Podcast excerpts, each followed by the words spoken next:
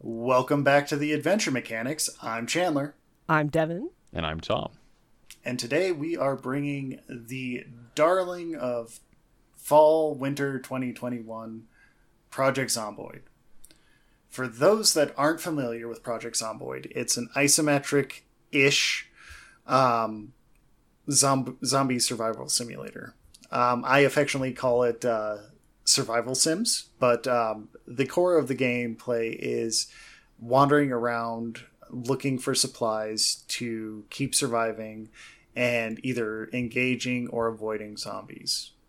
So that's kind of the super cliff notes of it, but uh, I feel like that gets the main gist of the single player experience of Project Zomboid. What do you two think?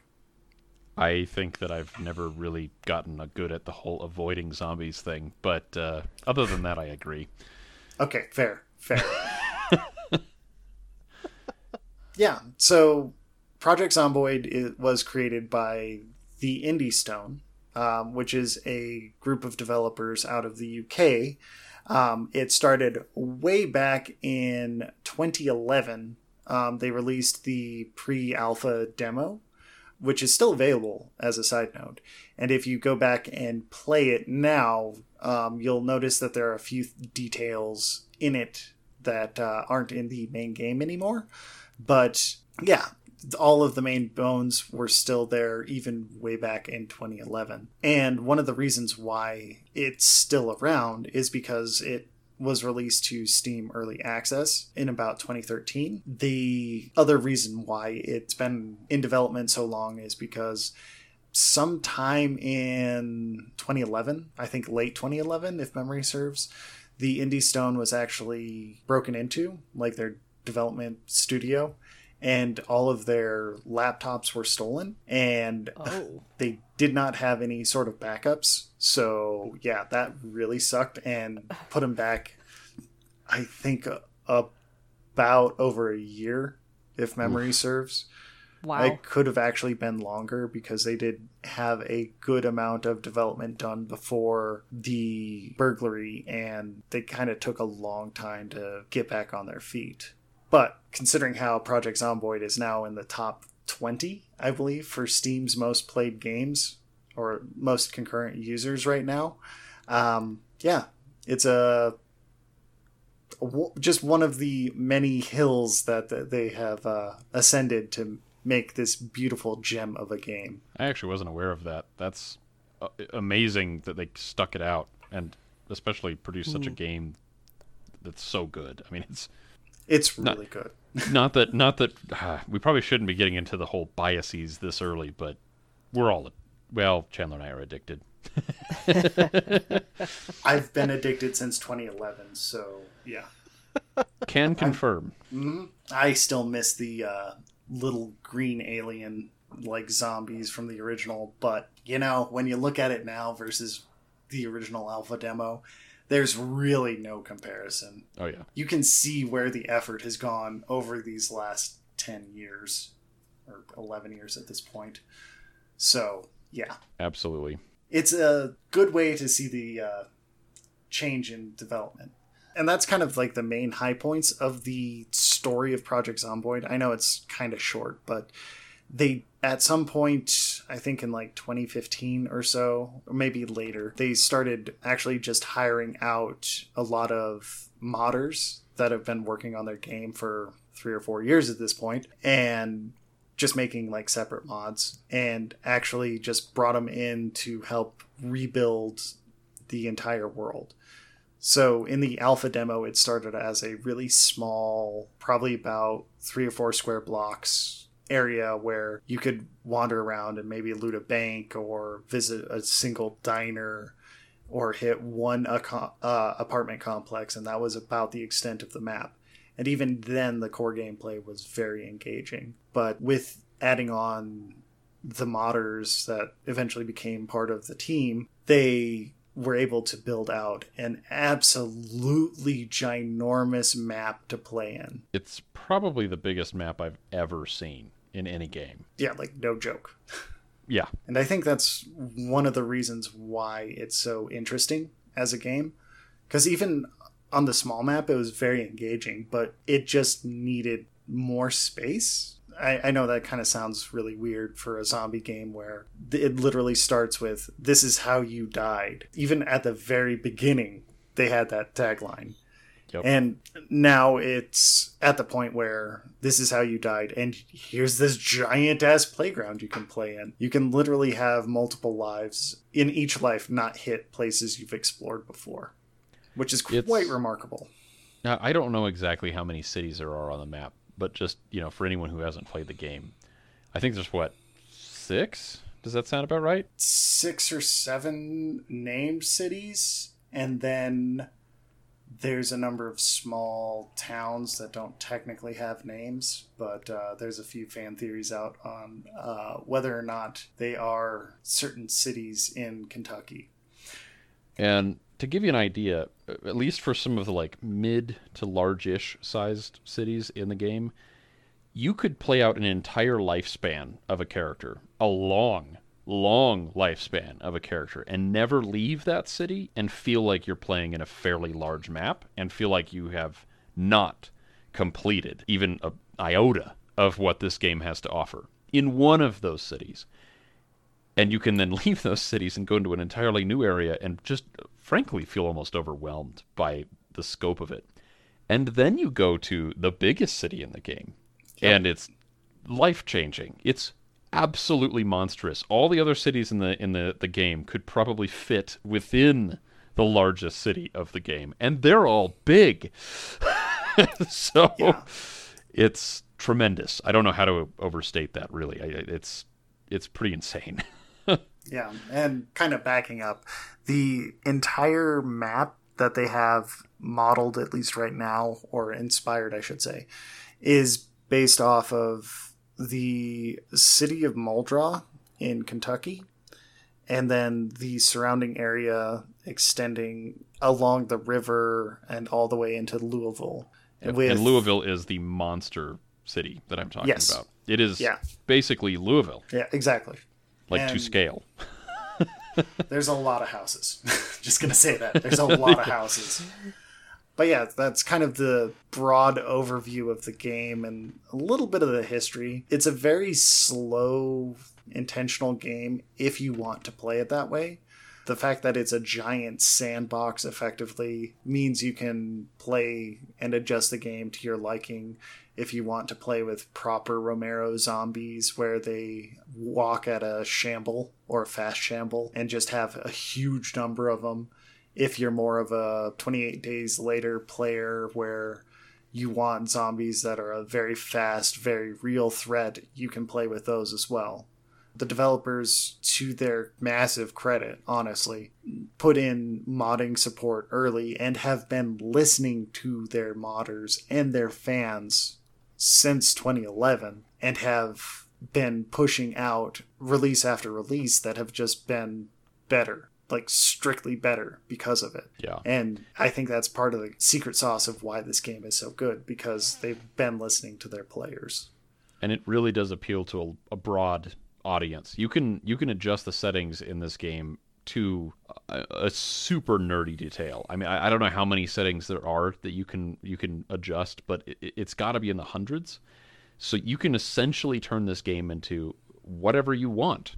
You could even as Chandler and I were discussing, you know, yesterday while we were playing it, you can even turn off the zombies entirely and just have a straight survival game. And there's enough there to be totally satisfying in that regard. Yeah, the most lonely version of The Sims ever. yeah, it's basically whatever game you want this to be, you can make it that way, which is pretty incredible, to be honest.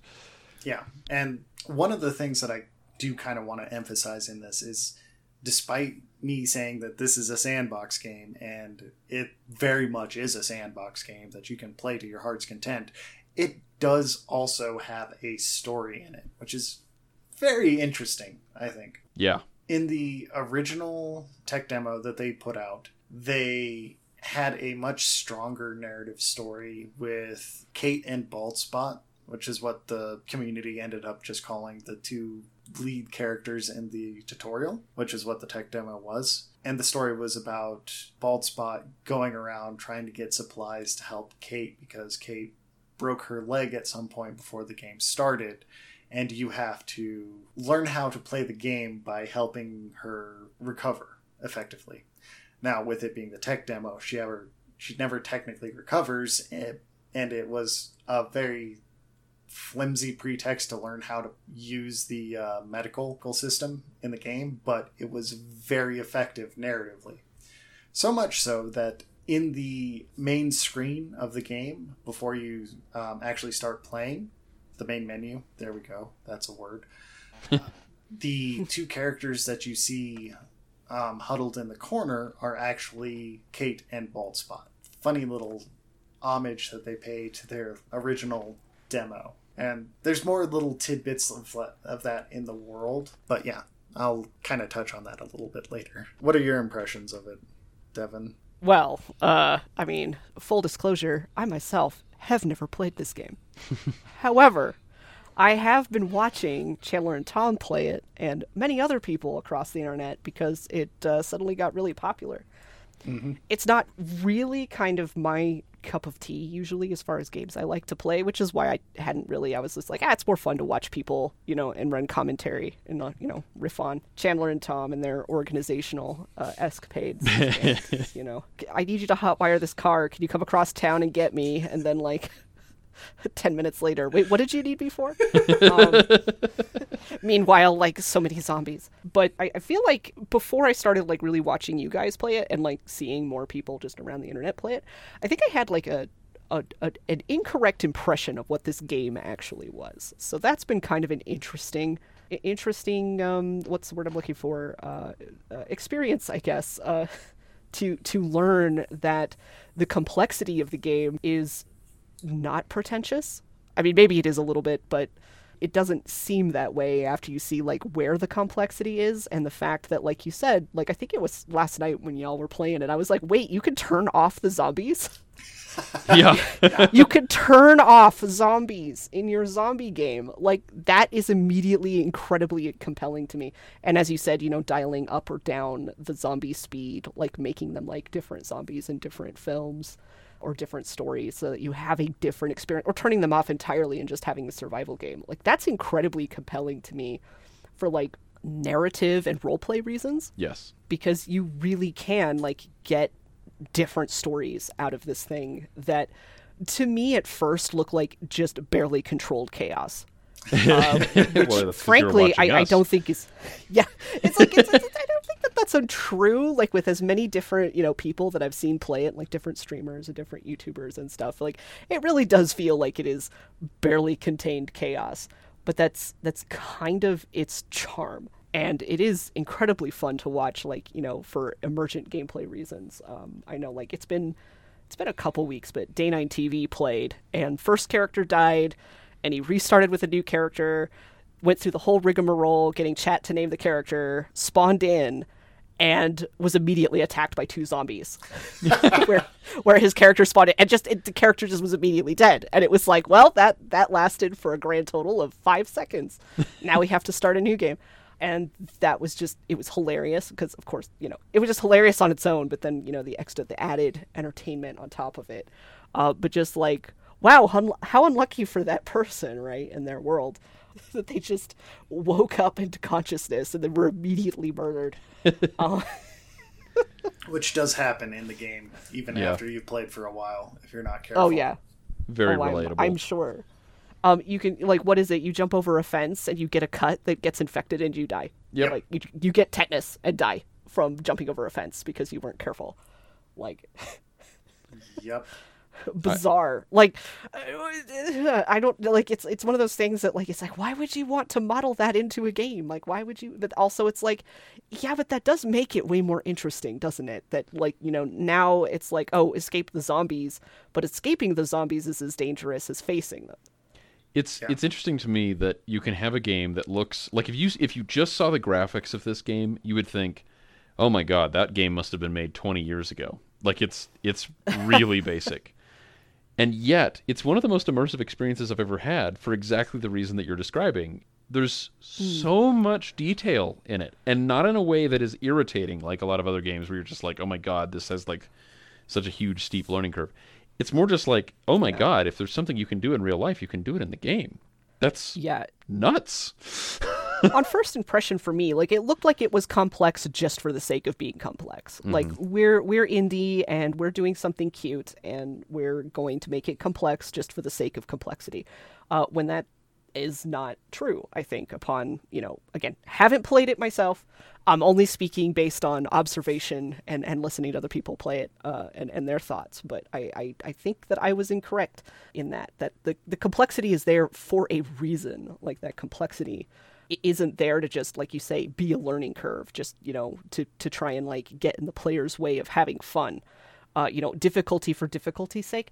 Like, it's not doing that. It is sort of like trying to emulate a world realistically in this situation where, you know, the power grids are down, zombies are everywhere, you're basically on your own, and you're just gonna have to fucking survive, you know, and you're from a world where you wouldn't have to do this you are not going to be, you know, if the zombie apocalypse happened tomorrow, heaven forfend, most of us aren't trained to just go leaping over fucking fences, like to get away from things that are chasing us. Like, that's just not a thing. Like, very few, well, I say very few of us, but, uh, I, I, I mean, I I have easy access to firearms. I know how to use firearms. I'm pretty good with firearms. But there's probably a lot of people who cannot say the same.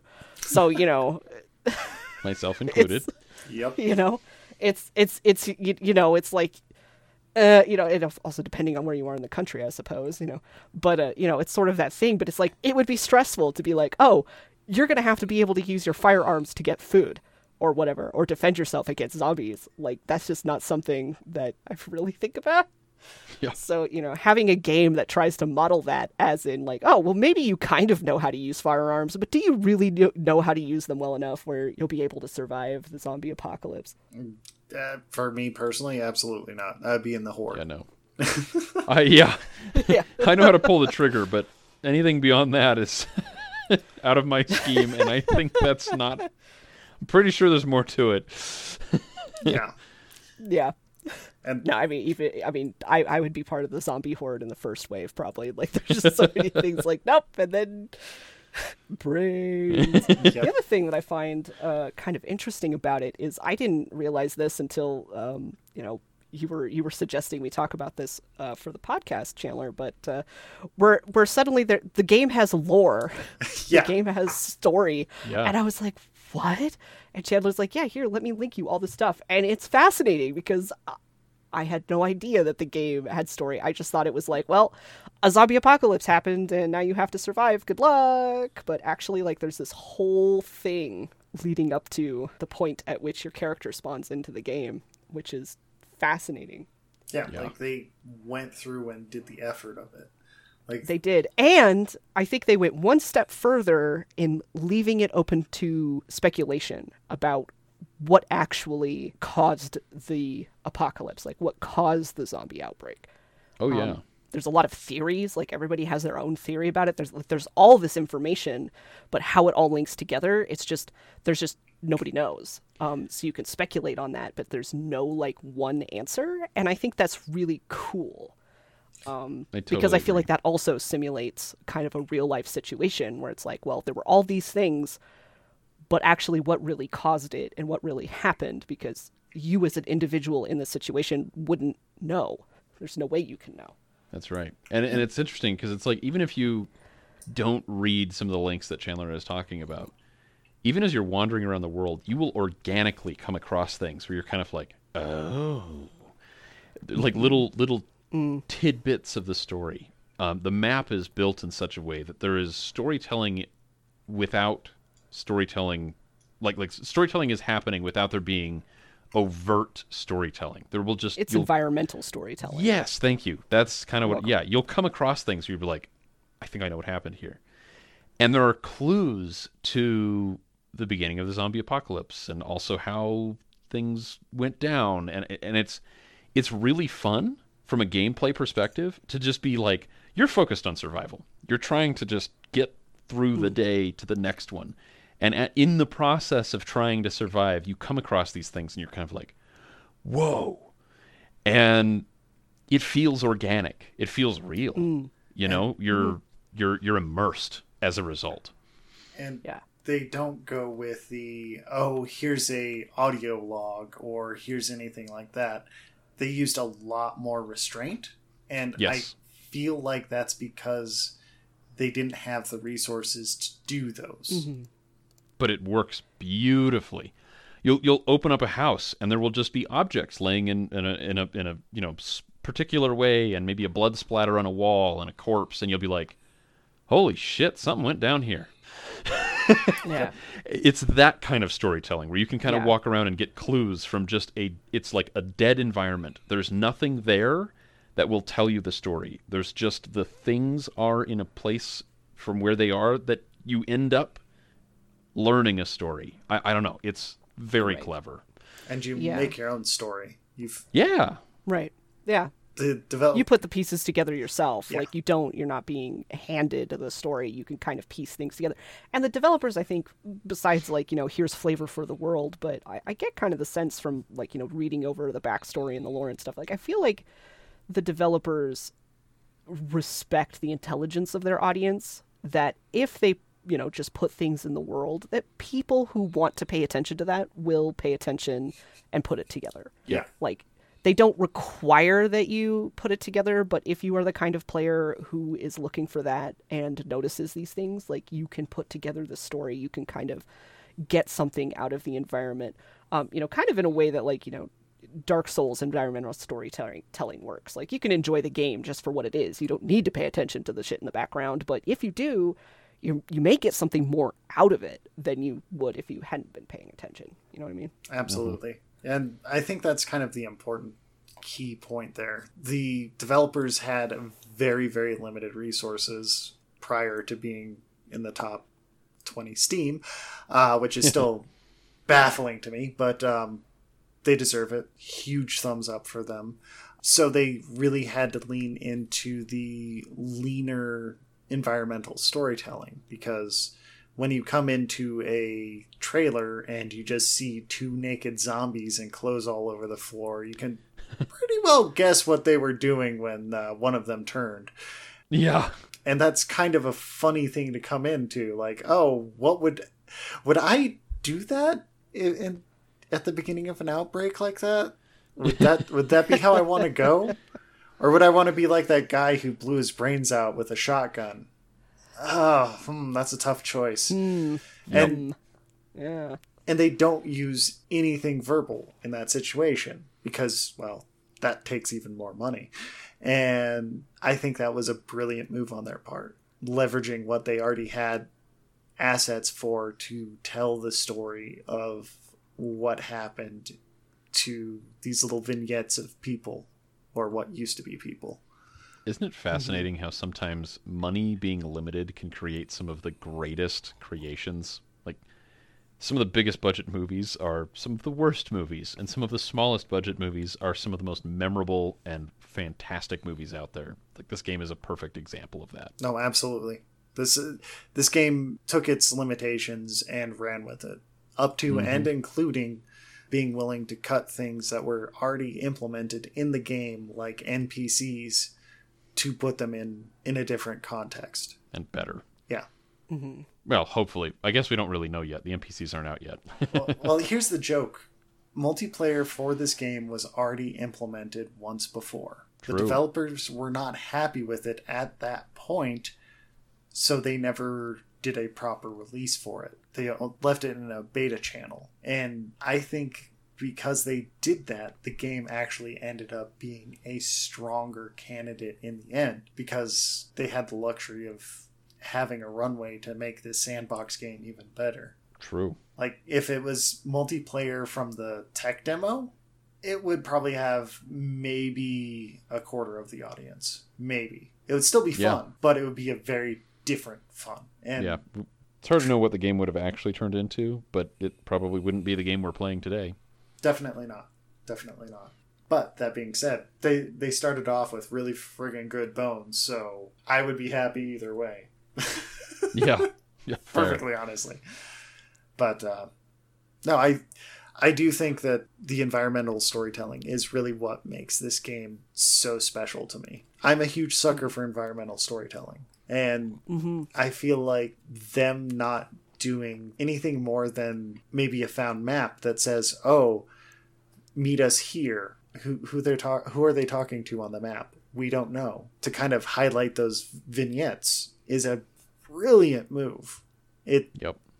it's trusting as devon said it's trusting the player to research it if they want to you can And you spend don't a have to. yeah you can spend a whole quest to go over there and see what happened to these people from this map that you found on the ground or you could be like uh, half the players on the uh, project zomboid reddit are like wait this game has a plot yeah. Yeah. which is just fucking hilarious to me because you know if you want to you can put all the mods on this and make it so it doesn't even look anything like 1993 with modern weapons modern vehicles whatever you want it's that mod friendly but at the core of the game it's still this story that you can even with all the mods on top of it you can still investigate and find out or find new stories because of the modders that have such passion for this game, which is incredible. Absolutely I still don't- incredible. I still don't know if that tinfoil hat wearing commune we discovered was a part of one of the mods we've been playing with or the original story. Well, tinfoil that- hats are definitely in the game vanilla. Oh man, so that's probably part of the original game. Eh, but that gives you guys an idea of like Chandler and I were just out looting and we opened up a door and there were like six zombies in one house, which is a pretty unusual thing. And they were all wearing tinfoil hats. and the house was like kind of semi boarded up and had like unique items laying around. It was fascinating. It I wanted to know more. It, it, it, it it's definitely a game where it leads to like when I was looking through that house, I was like, please, I want there to be a letter or anything. I want to know what happened here. And I think that's one of the marks of a good game when the game can just lead you into a situation dynamically. That's not holding your hand. You can just encounter it and it makes you run down a rabbit hole. That's awesome. Yeah. Or a mere block away, seeing a whole bunch of party hats on zombies and being like, wait, who had a birthday party? yeah. that was confusing. I was like, wait. There was a birthday party around here, and I wanted to investigate the rest of the houses, but I couldn't because the horde got too big. But Or, last night, the guy with a plunger on his head and a broom on his back in a in an overalls or in overalls. That was an interesting zombie to encounter.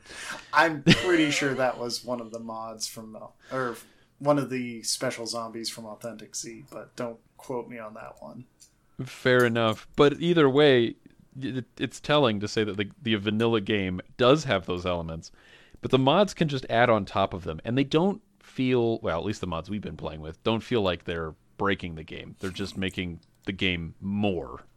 Yeah, well, there's a lot of like with any community that's really passionate. There's a lot of mods that will end up fundamentally changing the game into something else, and I would be absolutely unsurprised if at some point one of the modders forms a team and makes a Warhammer 40k total conversion of Project Zomboid. but that's just an indicator of the passion that the community has for this indie gem of a game. I think Yeah, they, I would still play that. yeah. yeah, like Trying to imagine what a 40k total conversion mod would look like for this game. you know, I I don't know, but I want to play it now. So I Somebody get on that. I don't know what it would look like, but I'm pretty sure you would start as a space marine considering all of the uh, mods that end up making this feel like a power fantasy, which fair enough. I have different thoughts about that, but that's on the modding community and not the game itself, so I will shelf that Yep. conversation anyway.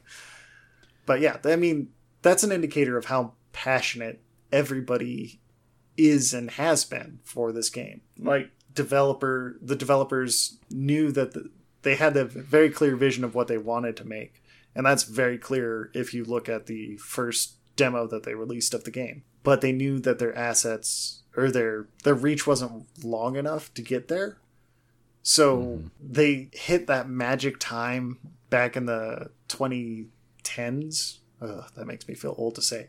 But um, they hit that magic time back in the 2010s when the internet was really starting to push indie games more into the spotlight. And that passion that everybody had for it at the time turned into a real amazing community that elevated this game way more than anything I have ever seen in terms of like indie proper indie at this point I've ever seen, honestly. Like Minecraft did start indie, but they were acquired by Microsoft, so now they have a huge amount of assets yep. um, to play with. And Minecraft is great. I still love it, but uh, the magic is kind of dissipated from Minecraft because that came out roughly the same time. I think a little bit earlier, but wow, that's crazy. Yeah, Project Zomboid keeps that passion over selling out, for lack of a better phrase.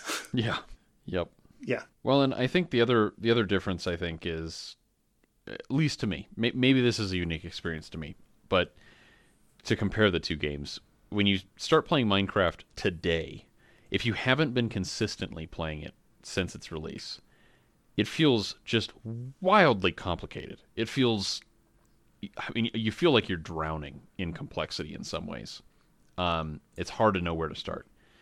Zomboid is a shockingly complicated game. I would say probably equally complicated to Minecraft in that like you can turn it into whatever you want. There's like just huge volumes of knowledge that you need to know to know all the things you can do in the game. But you don't need that when you start. It feels very easy to pick up. It's one of those games kind of like and I know that we've talked about this on the podcast before, but one of the one of the things that I love most in a game is a game that is easy to pick up and hard to master. Where you can start playing and have a good time with almost no knowledge and be kind of like figuring things out, and then hundreds and hundreds and hundreds of hours later, still be discovering new things and refining your skills and coming up with new challenges and stuff like that. And this is one of those games. If it grabs your attention in the first place, it will hold your attention for as long as you want, um, especially because accurate. it's continuously developing. And so if you're ever hitting the point where, hey, where's the next update? Well, there's this huge backlog of mods that are still getting updated on a daily basis. yeah, if the vanilla game ever gets boring, well, you can turn it into anything. You can turn the vanilla game into anything. If you get bored of that, you can go to the modding community and turn it into anything, anything, anything over again. the options are ridiculously wide which is just so cool. They've created an amazing platform to build on. Yeah, and honestly, I think you're right in saying that this is a it feels like a throwback because it's it exp- this is going to sound really weird, but it expects you to invest into it to really get rewards out of it. Like mm. Yes, you can just play this as a uh, 3 days and you're dead sort of uh, zombie survival game and it's fun but the more you end up playing, the more it will kind of tease you into wanting to learn more of the systems. Like yep. I don't know how many hours you were playing before the shove mechanic came into your awareness, Tom, but a lot. yeah. Like you can like, wait, you can push the zombies back. This is game changing. All of a sudden, I'm not getting bit nearly as often. Yeah, and that's that's kind of the game rewarding you for like either panicking and hitting the spacebar or in other cases being like hey i see a lot of these books how do i use them how yep. do i use that skill that it's giving me the game is very playable with a very basic knowledge set and then as you're playing you keep coming across these things where you're kind of like huh well clearly that's something i need to learn about later and you can just kind of pick them up as you become interested in them. I mean, for instance, we've been playing a long time. I don't know how many hours I have at this point, but I have a fair amount. Mm-hmm. And I only recent, like literally right before we started recording this podcast. Uh, let's see here. I've got 80 hours into Zombie at this point, or Zomboid at this point. right before we started playing uh, or doing this podcast, I cooked for the very first time in the game, and the cooking mechanic is insanely detailed. You can season your food. You like you can burn it. You have to like the stove has like various temperature settings that you can set up. You can do timers. You can combine things. You can make raw ingredients that you can then turn into recipe. I mean, it is insane. But you don't need to know all of that to play the game successfully. Yeah. Um so you can just dive down rabbit holes and become an expert in something, you know. You can you can work on cars and I mean, the depth of that is incredible. You can become a farmer, you can become a you know, a cook, you can become just purely damage and just kill as many zombies as you want. You can build buildings. You, I mean, the game is just a playground. Like whatever you're into, you can probably apply it. If you want to be a fisherman in the woods, well, hey, here's a fishing rod. You can go do that. Absolutely. Which is insane to me. Absolutely insane to me. Oh, it's it's nuts. and you know, if you're one of those people that likes to do like insane challenges, well, go on YouTube and watch some of the things that YouTubers have been doing for challenges on this. I have I have watched nearly as many hours of video about Zomboid as I've played the game, and I think they're almost equally, you know, interesting. Mm-hmm. Just to watch people do stuff. It, it so it's great. The game is super deep. when you first see this game, I mean, the first when I when I watched Chandler playing it, I was like, oh, it looks pretty basic. Holy cow, is that the wrong impression? Like wow, is that the wrong impression? yeah, it, it, doesn't necessarily uh, have the best uh, table presence for for using kind of board game parlance, but even though it doesn't, it's one of the heavier games that you can get into that is by far more approachable than some of the other games we've uh, played or talked about, which is kind of funny. True. But yeah, the table, the initial impression is something that I see a lot of people kind of turn They'll their dismiss it. Yeah, turn their nose up to.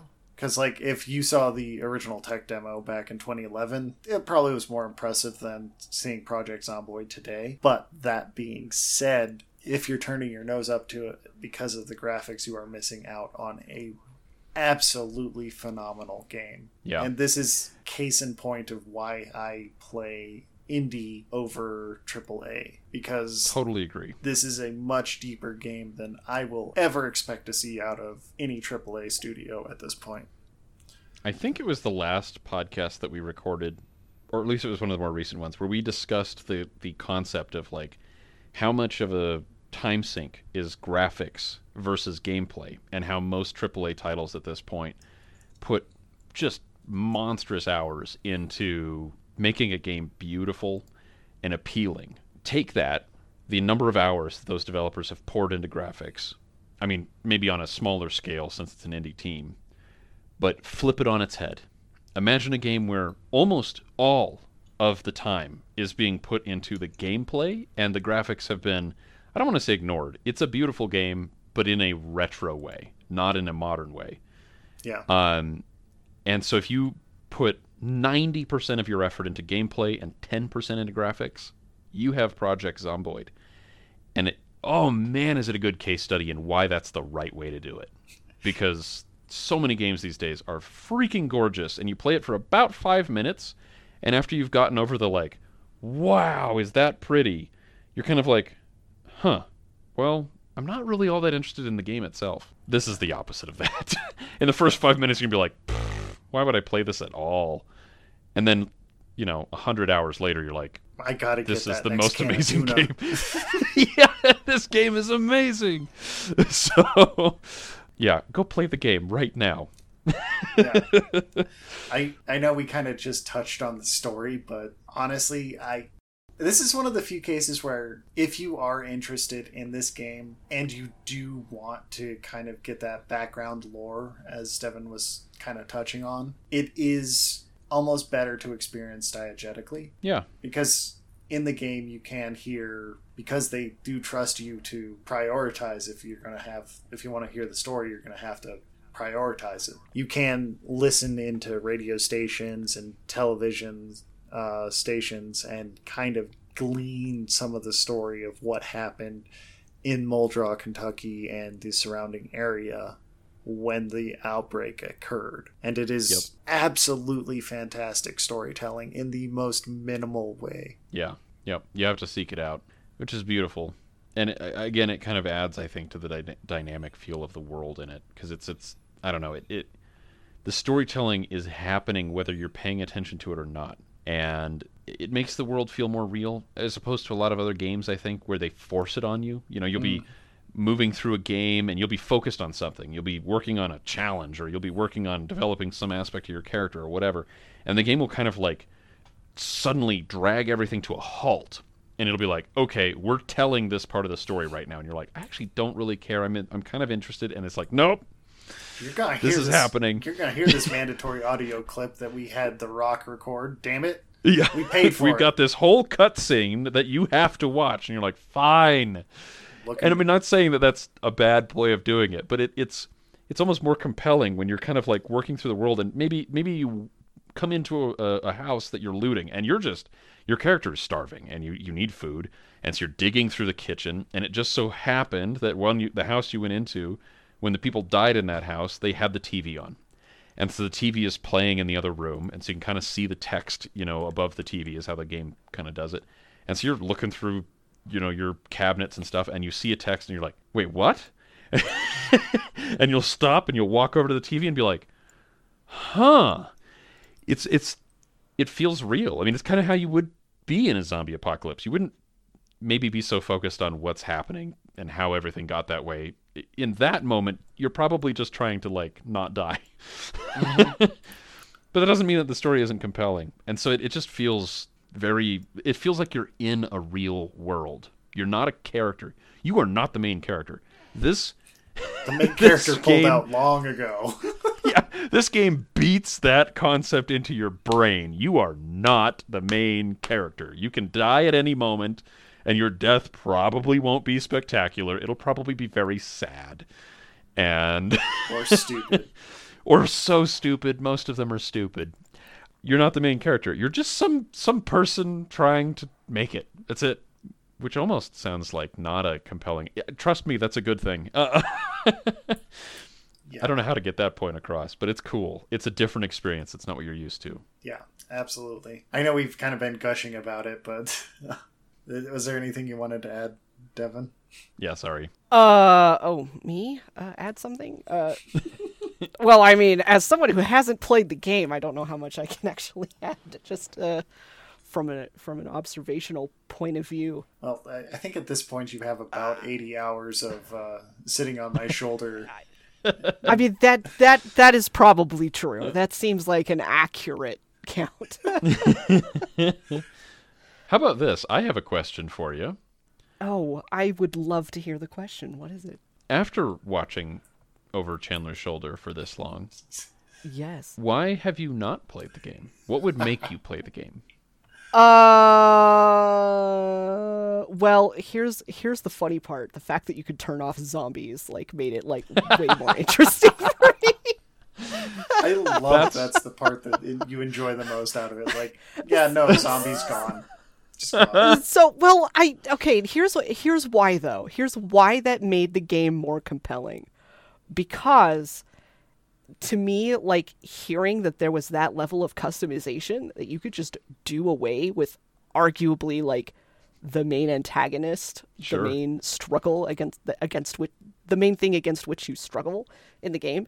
The fact that the developers will let you just turn that off was really interesting. Like that was compelling because then it was like, oh, you can actually because then it was after that you mentioned oh yeah you can make the zombies faster you can make them slower you can make them less like Yeah. you know you don't have to turn them all the way off but you can like turn off the big hordes you know it's like you can and for me since i typically play games for story and not necessarily like narrative given to you but also like narrative in a roleplay sense the narrative that that the player themselves create that made it a much more interesting prospect because it's like oh there are actually way more different stories that you can tell for yourself here especially on the side of like if you're more interested in exploring and you don't want to be like well i don't want to die every five minutes because i suck at playing the game and Sure. i just am unlucky you know like there are ways that you can you can access that um, you could say it's an accessibility thing though I, I don't think probably that was what it was intended to be as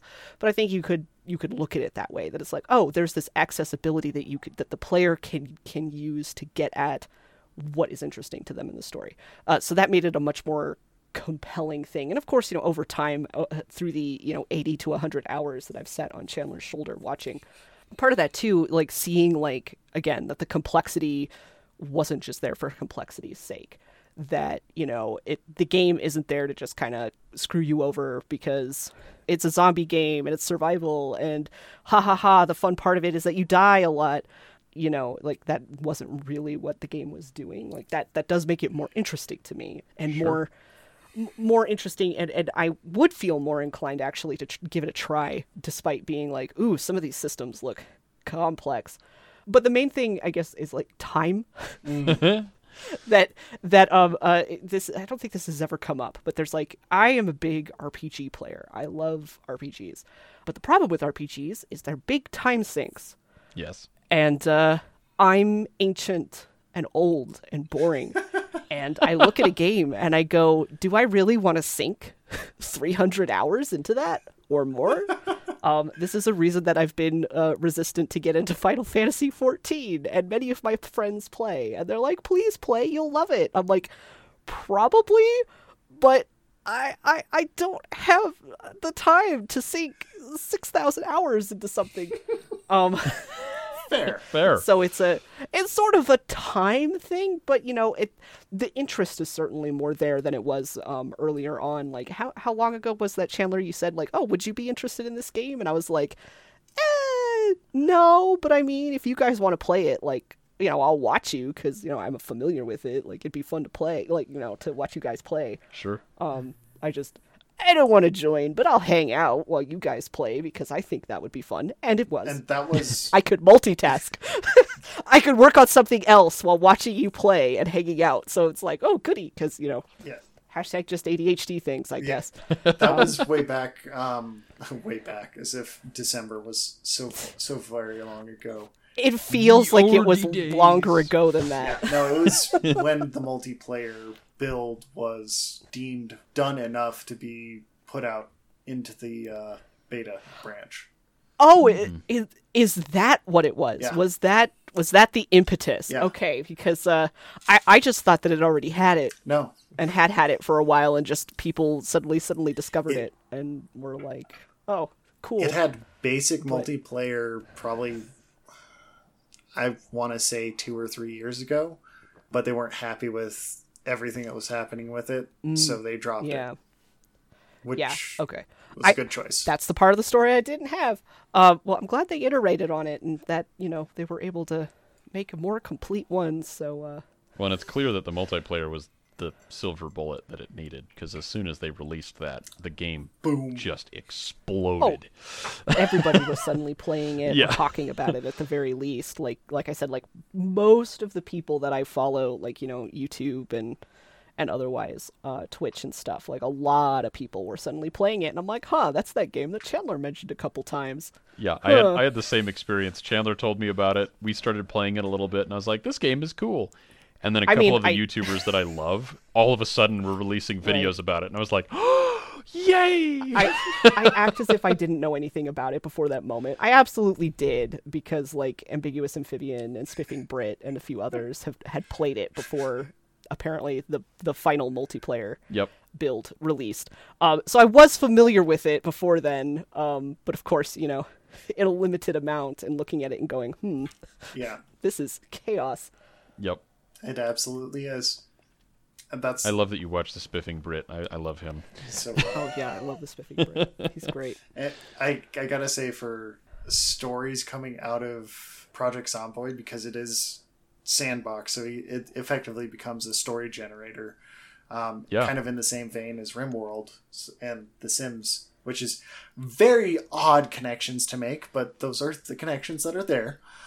No, that's fair. totally fair if you played him. Yeah, Yeah. but yeah, the uh, I think the YouTuber that does the game the most hilarious justice, honestly, for making narratives is Ambiguous Amphibian. Yeah. Yes. Yeah. Abs- great. oh my gosh. I, yes. I uh, discovered I- him through Zomboid. So uh, yeah, a friend, uh, another friend of mine sent me a video of his, and it was Project Zomboid. But like the whole video was this poetic, philosophical, introspective soliloquy, like the whole thing with just like Project Zomboid, and and I was just like, this is the coolest thing I think I've ever seen. Like this seems like such a niche yeah, like really niche thing like do people like that play this game like this like this is just Apparently. because like you know ca- call, call you know shout outs and callbacks to like different philosophers and like different philosophical ways of thought and it was like through this whole like you know and it was just it was hilarious and i was like well uh subscribe um, I found uh give me more of that I found one solitary worm, absolute ecstasy. yeah. Uh, yeah it, oh it- boy at this point, Project Zomboid ends up being a absolute monster of a story generation thing. If if you're even like honestly, if you're kind of a person who wants to do writing and needs inspiration, this game will give it to you in some very unexpected ways. And side eye yeah, well, I'm not. Yeah. I'm not necessarily calling you out, Devon, because I, No, I, I I, know. know. the I genres know. you write, and I don't feel like zombie is really in there. But it- it- zombies would be adjacent to some of the some of my genre interests. yeah, but not necessarily like in your wheelhouse. But like, Right. Yeah. They're sort of, you know, they're like knocking on the windows of the wheelhouse and, and Uh. groaning unhappily. yeah. Exactly like that. How did you know? well, uh, yeah, I just know. Um, You're one of them, aren't you? apparently, um, Let me get my gun.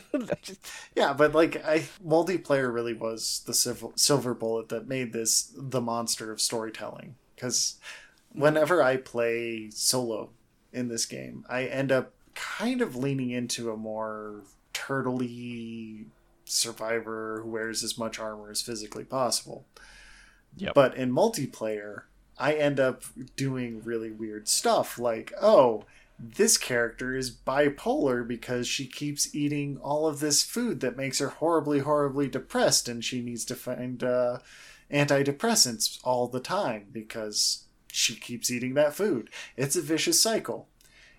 And her one piece of happiness that she gets out of this is collecting leather jackets. but she never wears them. What is this character that Yeah. came out of this gameplay? I don't know. She was a lot of fun to play. I'm very sad that she died. was that the uh, white dress wearing, Yes. very classy? Yeah. Yeah.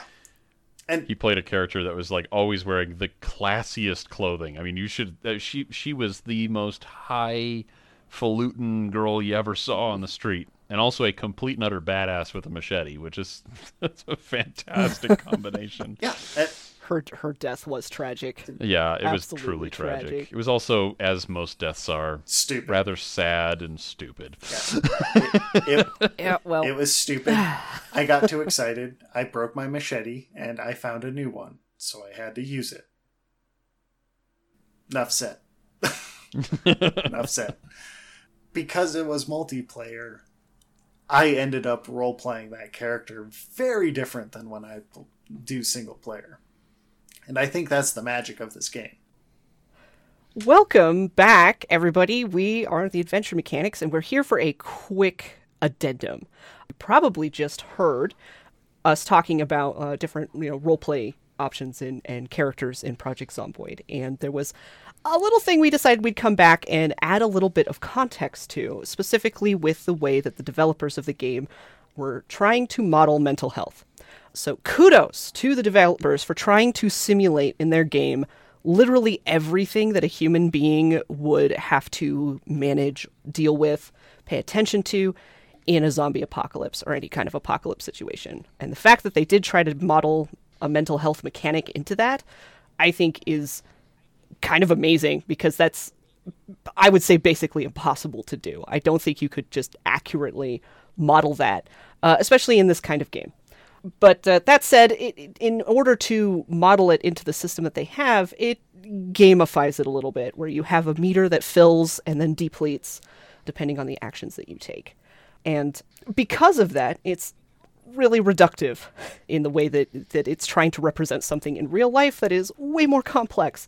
Uh, for example, in real life, you don't just take antidepressants to make your depression go away. Uh, that's very reductive. Of course, you know, antidepressants can help do that. There are many, many, many different kinds. And one of the things with it is that, you know, they don't work quickly. You typically will take them and you have to take them for a couple of months before you know if they're effective or if they're helping you. And then from there on, you can continue with the treatment or go to a different treatment and again like sometimes they don't work for everybody the same way that's true of like basically any psychiatric medication everybody is affected differently and for some people a certain medication will work and for others it will not work and for anyone listening who has ever had to play the medication try it out game you know how incredibly frustrating that that can be i, I can also speak to that and dangerous. and Straight up dangerous. and potentially very dangerous.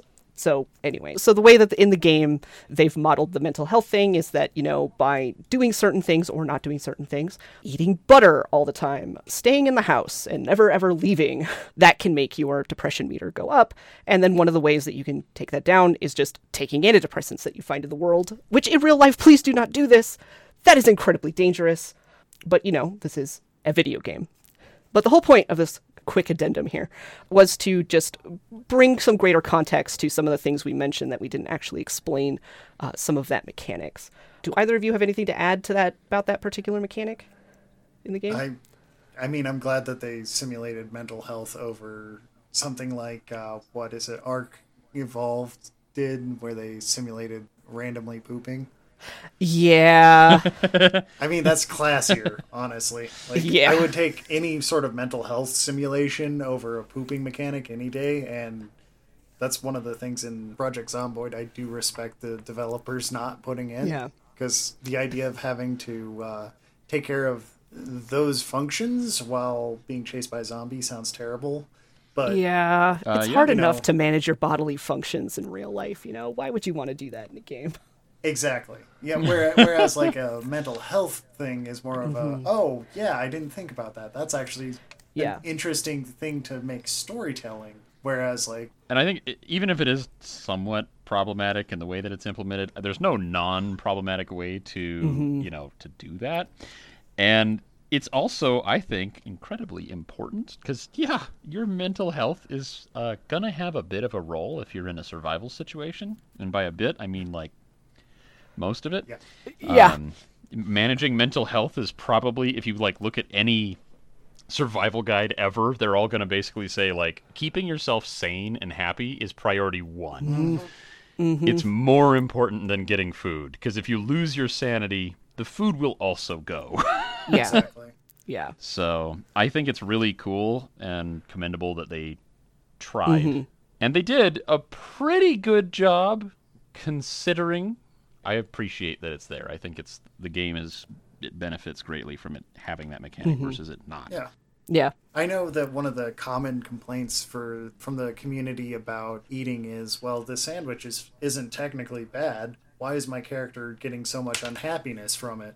Well, have you ever had to go through an entire meal of like picking out things that are on the verge of going bad out of a sandwich? That's that's a terrible experience. And if you're doing that for every meal, yeah, I would get very very unhappy about that too. And not only that, but if you, you know, if you're down to you only have bread and salami and like some cheese and that's it, that's all you have to eat in this apocalypse situation, like you're going to feel bad after the fourth day of eating bread, salami and a little bit of cheese. Like just we're not really built to just eat the same thing over and over, like that can also deplete your happiness, especially you know if you're worried about you know dying all the time because the zombies are going to come through the window at any moment. And honestly, I think simulating getting bored and eventually becoming very unhappy if you mm-hmm. stay indoors too much. You know, I wouldn't have said that was like a realistic thing before, but after, you know, the whole Yep. pandemic thing, I definitely agree with that. Yeah. If you're stuck inside for Yeah. way too long, you get bored and then you get really unhappy. Yeah. Eh, that Yep. works. Yeah. I- and I s- And paranoid. yeah. and Yep. The the constant anxiety of like, you know, y- yeah. And I feel like especially with the last couple years, I think I, I don't think you need to be neurodiverse to really connect with and resonate with some of these ideas that are in there because they modeled the mental health thing, like being afraid to go outside, being stuck indoors and not being able to go anywhere, you know, and how that, you know, all of that kind of presses in on you.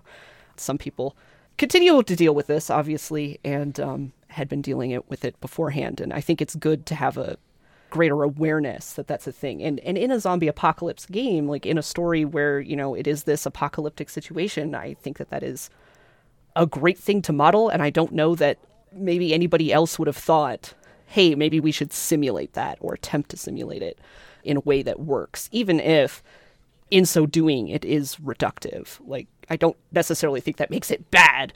Uh, it's just sort of a, a thing, you know, to be aware of that it's gamifying this thing, but it's good that it's there to get you, as you said, I, I, as you both have said, like to get you thinking about it as you're playing your character and trying to navigate this very strange and hostile world. Exactly. You mean you mean like a world where like getting too close to the people that you normally wouldn't have a problem with could be potentially extremely dangerous, and so you start to see people as Yeah, threats. and then some people And, actually uh, are threats, uh, even when you thought they weren't. Yeah, Mm-hmm. Yep. Yep. Yep. Yep. Yep. Boy, I have no idea what that feels like. Uh, so Yep. yeah. And all you have to do is eat your bread, your salami, and your cheese, and stay in your one little room and keep the windows closed. Why are you talking about my work life? All of that said, this little addendum was just here to add some extra context to to some of the things that we talked about. And also, I just want to say that if anyone listening, your mental health is important. Absolutely. And the last couple years, depending on, you know, uh, uh, on your situation, maybe even the last five or six years have really shown that mental health is incredibly important. And you, listener, hypothetical listener, whoever you are, you are important to us, even though we don't know who you are, and you know you're just a you know ghost in the machine as far as we're concerned, a little number on a screen. But you are important. Your mental health is important. So, if you are struggling, please reach out to someone, even if it's you know a trusted friend, and just say you know there are resources out there for you you know we want to have you around for uh, a long time uh, whether you listen to our podcast or not you, you know, the world deserves to have you in it uh, so please if you're struggling reach out to someone and please get help there's absolutely no shame in that and the world is a scary and hostile place right now it still is but um, Yep. we still want you here. So please take care of yourselves, uh, and uh, yeah, and tell your loved ones that you love them, and and be there be there for them to reach out to you as well. Yeah, it's there's no shame in admitting your limitations men- mentally. I know that's one of the huge stigmas in at least American culture that it's not a visible injury, so it's not an injury, but mm-hmm. it is something that you if you are suffering from it, you will have to either grapple with or deal with or mm-hmm. whatever. So just make mm-hmm. sure that you take care of yourself. Yep. Yep. Just like the survival guide say, mental health is number one. That is the single most important thing. Yep. So, Yep. not just in a sur- a life and death situation. Well, with that, we will let you get back to the show. Uh, thank you all for listening. Take care of yourselves. I'm still a turtle in multiplayer. I'll get you wearing nothing but tracksuits. It'll be great. I I need to get more confident. I think that's part of it. Is you have 800 hours into it at this point. Uh, 500 on Steam, and who knows how many before it moved to Steam. Let's just call it 800. Eight Uh, hundred seems like a great number. yeah, it's uh, it's even. It's round. Yeah. It's got two zeros. It's good. it, it's also my most played game in my Steam collection. So make of that what you will. Eight hundred hours. yeah. I played the hell out of this game, but that's kind of the fun part of it. Like, I have somehow gotten 800 hours out of this game in solo. and still having a really good time to this day. Like at this point, I, Yeah, I don't have to do any convincing to get you to play Zomboid. Usually, it's like, "Ah, I want to do something Zomboid, and you're like, "Ah, I'll stop everything I'm doing and play. That's what I'm saying to you, but inside I'm like, yay, Zomboid! right? yeah. Yeah, It's just like outwardly, I guess, but inside, like having a party. Exactly. exactly. Exactly. It is tons of fun. Don't let this gushing kind of analysis fool you. There are definitely flaws with this game and weak points. But that being said, the core gameplay loop of survival and zombie fighting or zombie avoidance is so solid that the weaknesses of like not having anything once you have a base set up like there's no gameplay gameplay past that right Which, I mean, to be fair, it's supposed to be how you died. And if you get too good at the game to the point where you have a huge badass base and nothing can penetrate it, you've kind of broken the game in a way in a way yeah instead of beating it. and that's that's kind of the point like yeah, the game doesn't account for that and that's fine no. because that's Doesn't need to. Yeah. And the other kind of gripe that I've heard that is very valid, and it's not like, oh, this game is isometric, zero out of 10, is that the game doesn't have NPCs. Now, if you've looked back at the hmm. game when it was started, it did actually have NPCs in it, but like multiplayer, the developers didn't trust that they were going to do it properly. So they've they say temporarily pulled the NPCs out, but we'll see how long that is. Well, supposedly they hired an entire team to focus exclusively on NPC development, while the game itself, the core game, is being developed alongside it. So I think they're very committed to adding that, which kind of I think brings up the point that I was going to make, which is mostly just that I think a lot of the flaws that the game currently has are not flaws that are fair to poke at. One of the things that we kind of talked about when we started the you know this podcast adventure mechanics is that we don't really want to review games that aren't finished we've broken that a bunch of times at this point Yeah, but think, we, should, kind of we should never have said Yeah. that. we never was like should have said said it, that and then that. yeah i think we should just throw that directly out the window but i will we, say we said this. that and then immediately set about refuting what we'd said. Like, yeah Never. Ah, set yourselves rules. Rules are to be that's broken. pretty classic i think- us though. It is. I, I think the more fair rule that maybe we should make is let's not complain or or say, hey, something that makes this game bad is we shouldn't talk about those features if there are features that can be patched out. Um, when it's a pa- uh, like a beta or something, and I think that's where Zomboid is. There are a few bugs. There's, I mean, like the other day, Chandler and I were driving down a road, and there was a, a supposed to be a car accident uh, with a semi truck, and the semi truck just suddenly decided to vault itself into the air. which is hilarious You know? and terrifying. It was both of those things. Um, and I'm not going to say that that's like, oh, the game is super buggy. It's in beta. Like, it's supposed to be, and that's fine. Um, and Yeah, ev- like they're- that they are in beta. improving upon that. And the bugs that are in this game are mild.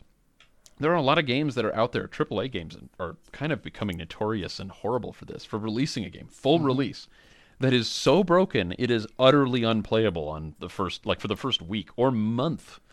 I mean, Yeah. the people that have listened to the podcast will know I'm a huge Forza fan, and the new one has come out, and I basically couldn't play it for a month. Not really, because it was so broken. Yeah. It was unplayable. Wow. Re- well, I'm glad I waited. Oh, it was so bad. I mean, it was Ooh. good, but oh man, was it busted.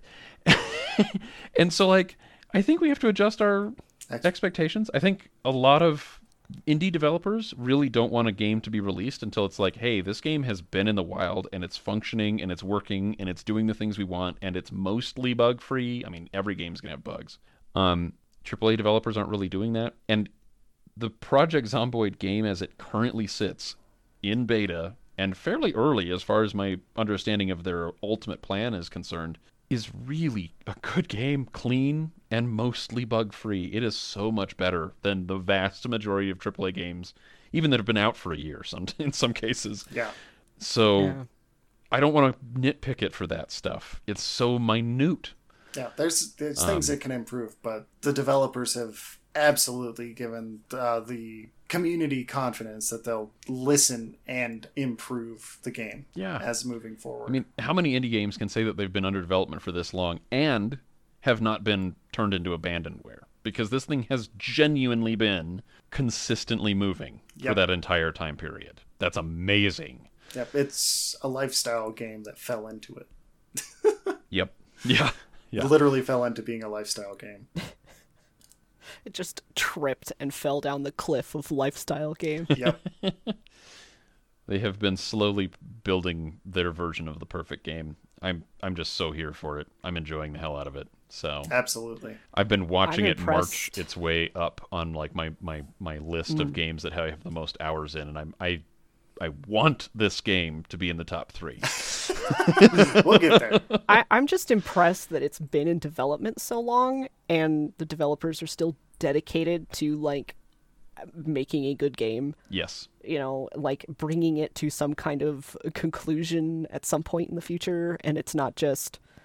I mean, it, it seems to me again, you know, asterisks on everything I'm saying here, but you know, it seems to me like it's not like you know falling prey to a lot of like pitfalls that other games have fallen into, that you know were in early access and had beta builds and you know stayed there forever, and then not much happened, like not much changed, there wasn't much forward momentum, and then release comes and it's like, well, this is ba- basically the beta of the game. Yeah. We added you five know like they didn't actually you know they not to say they weren't working on it but nothing you know really actually came of it so it's it's kind of neat that it's been in development so long but it's you know the developers are still dedicated the player base is still dedicated they're moving towards making a eventually completed the game that will be the best thing that you know they can do but also maybe like just altogether uh, just a really good uh, ending piece of art Absolutely. Do we have any uh anything else we want to gush about? No, you're good. I think we're actually at a pretty good point. I, I think my final thing is if it hasn't already become clear, just go buy the game and give it a shot. It's fantastic. And it's not Um, that If you're not, expensive. no, it's not an expensive game. And if you're not willing to buy it slash can't afford it, you know, if there's some reason that you shouldn't buy it, go watch some YouTube videos about it. Watching other people play this game is highly amusing.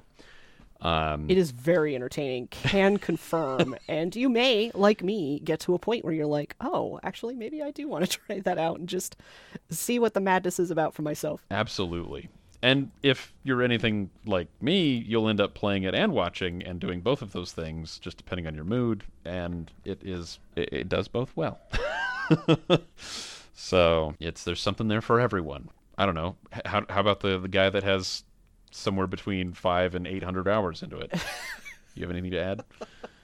this is by far one of my favorite games. As I said, the community around this has been wonderful, and if you are new to the community, first let me say, welcome. Let's love this game together. Heck yeah. Why don't we do something we don't do very often Yeah. and say where we where people can find us online? Oh no! I always forget this, so I'm going to remember it now. and that was probably the worst segue I've ever done. Just saying. That's okay. Segues don't have to be perfect. You just try your best. Or just back that fucking semi up and smash into the wall three times before you realize you're hitting it. Not that I've done like anything like that in Zomboid. no, never. Absolutely not. So where can people find you, Devon? Uh, well, y'all can find me on uh, Twitter or Instagram, and uh, not lately on Twitch. But if you you want to, um, I'm hoping to start streaming again sometime this year. Shrug, and my my handle there is uh, Merewyrd, uh, M E R E W Y R D. Name change, woo! Yay. and how about you, Tom? Um, really, the only two things that you can follow me on, and I barely post, so I apologize for the limited internet presence. But uh, I am on uh, YouTube. I do car videos, uh, building truck and that kind of thing. Um, and if you're at all interested in that, you can find me at Tomakaze or T O M A K Z E on YouTube. And uh, it isn't it is misspelled, so don't don't do that. You know, phonetically. And uh, the same exact name on Instagram, and the same content. I am a very interesting and diverse person. You know what you like and you know what you don't like. I guess so, yeah. and that's about it. And uh, people can find me on Twitch and various other places as uh, JC Sirron, J C S I R R O N. I have been doing game design, so most of the stuff I do is game design related. So if you're interested in that, give me a follow. Well, this has been the Adventure Mechanics, and we will talk to you next time. Bye. Goodbye. Thanks for listening.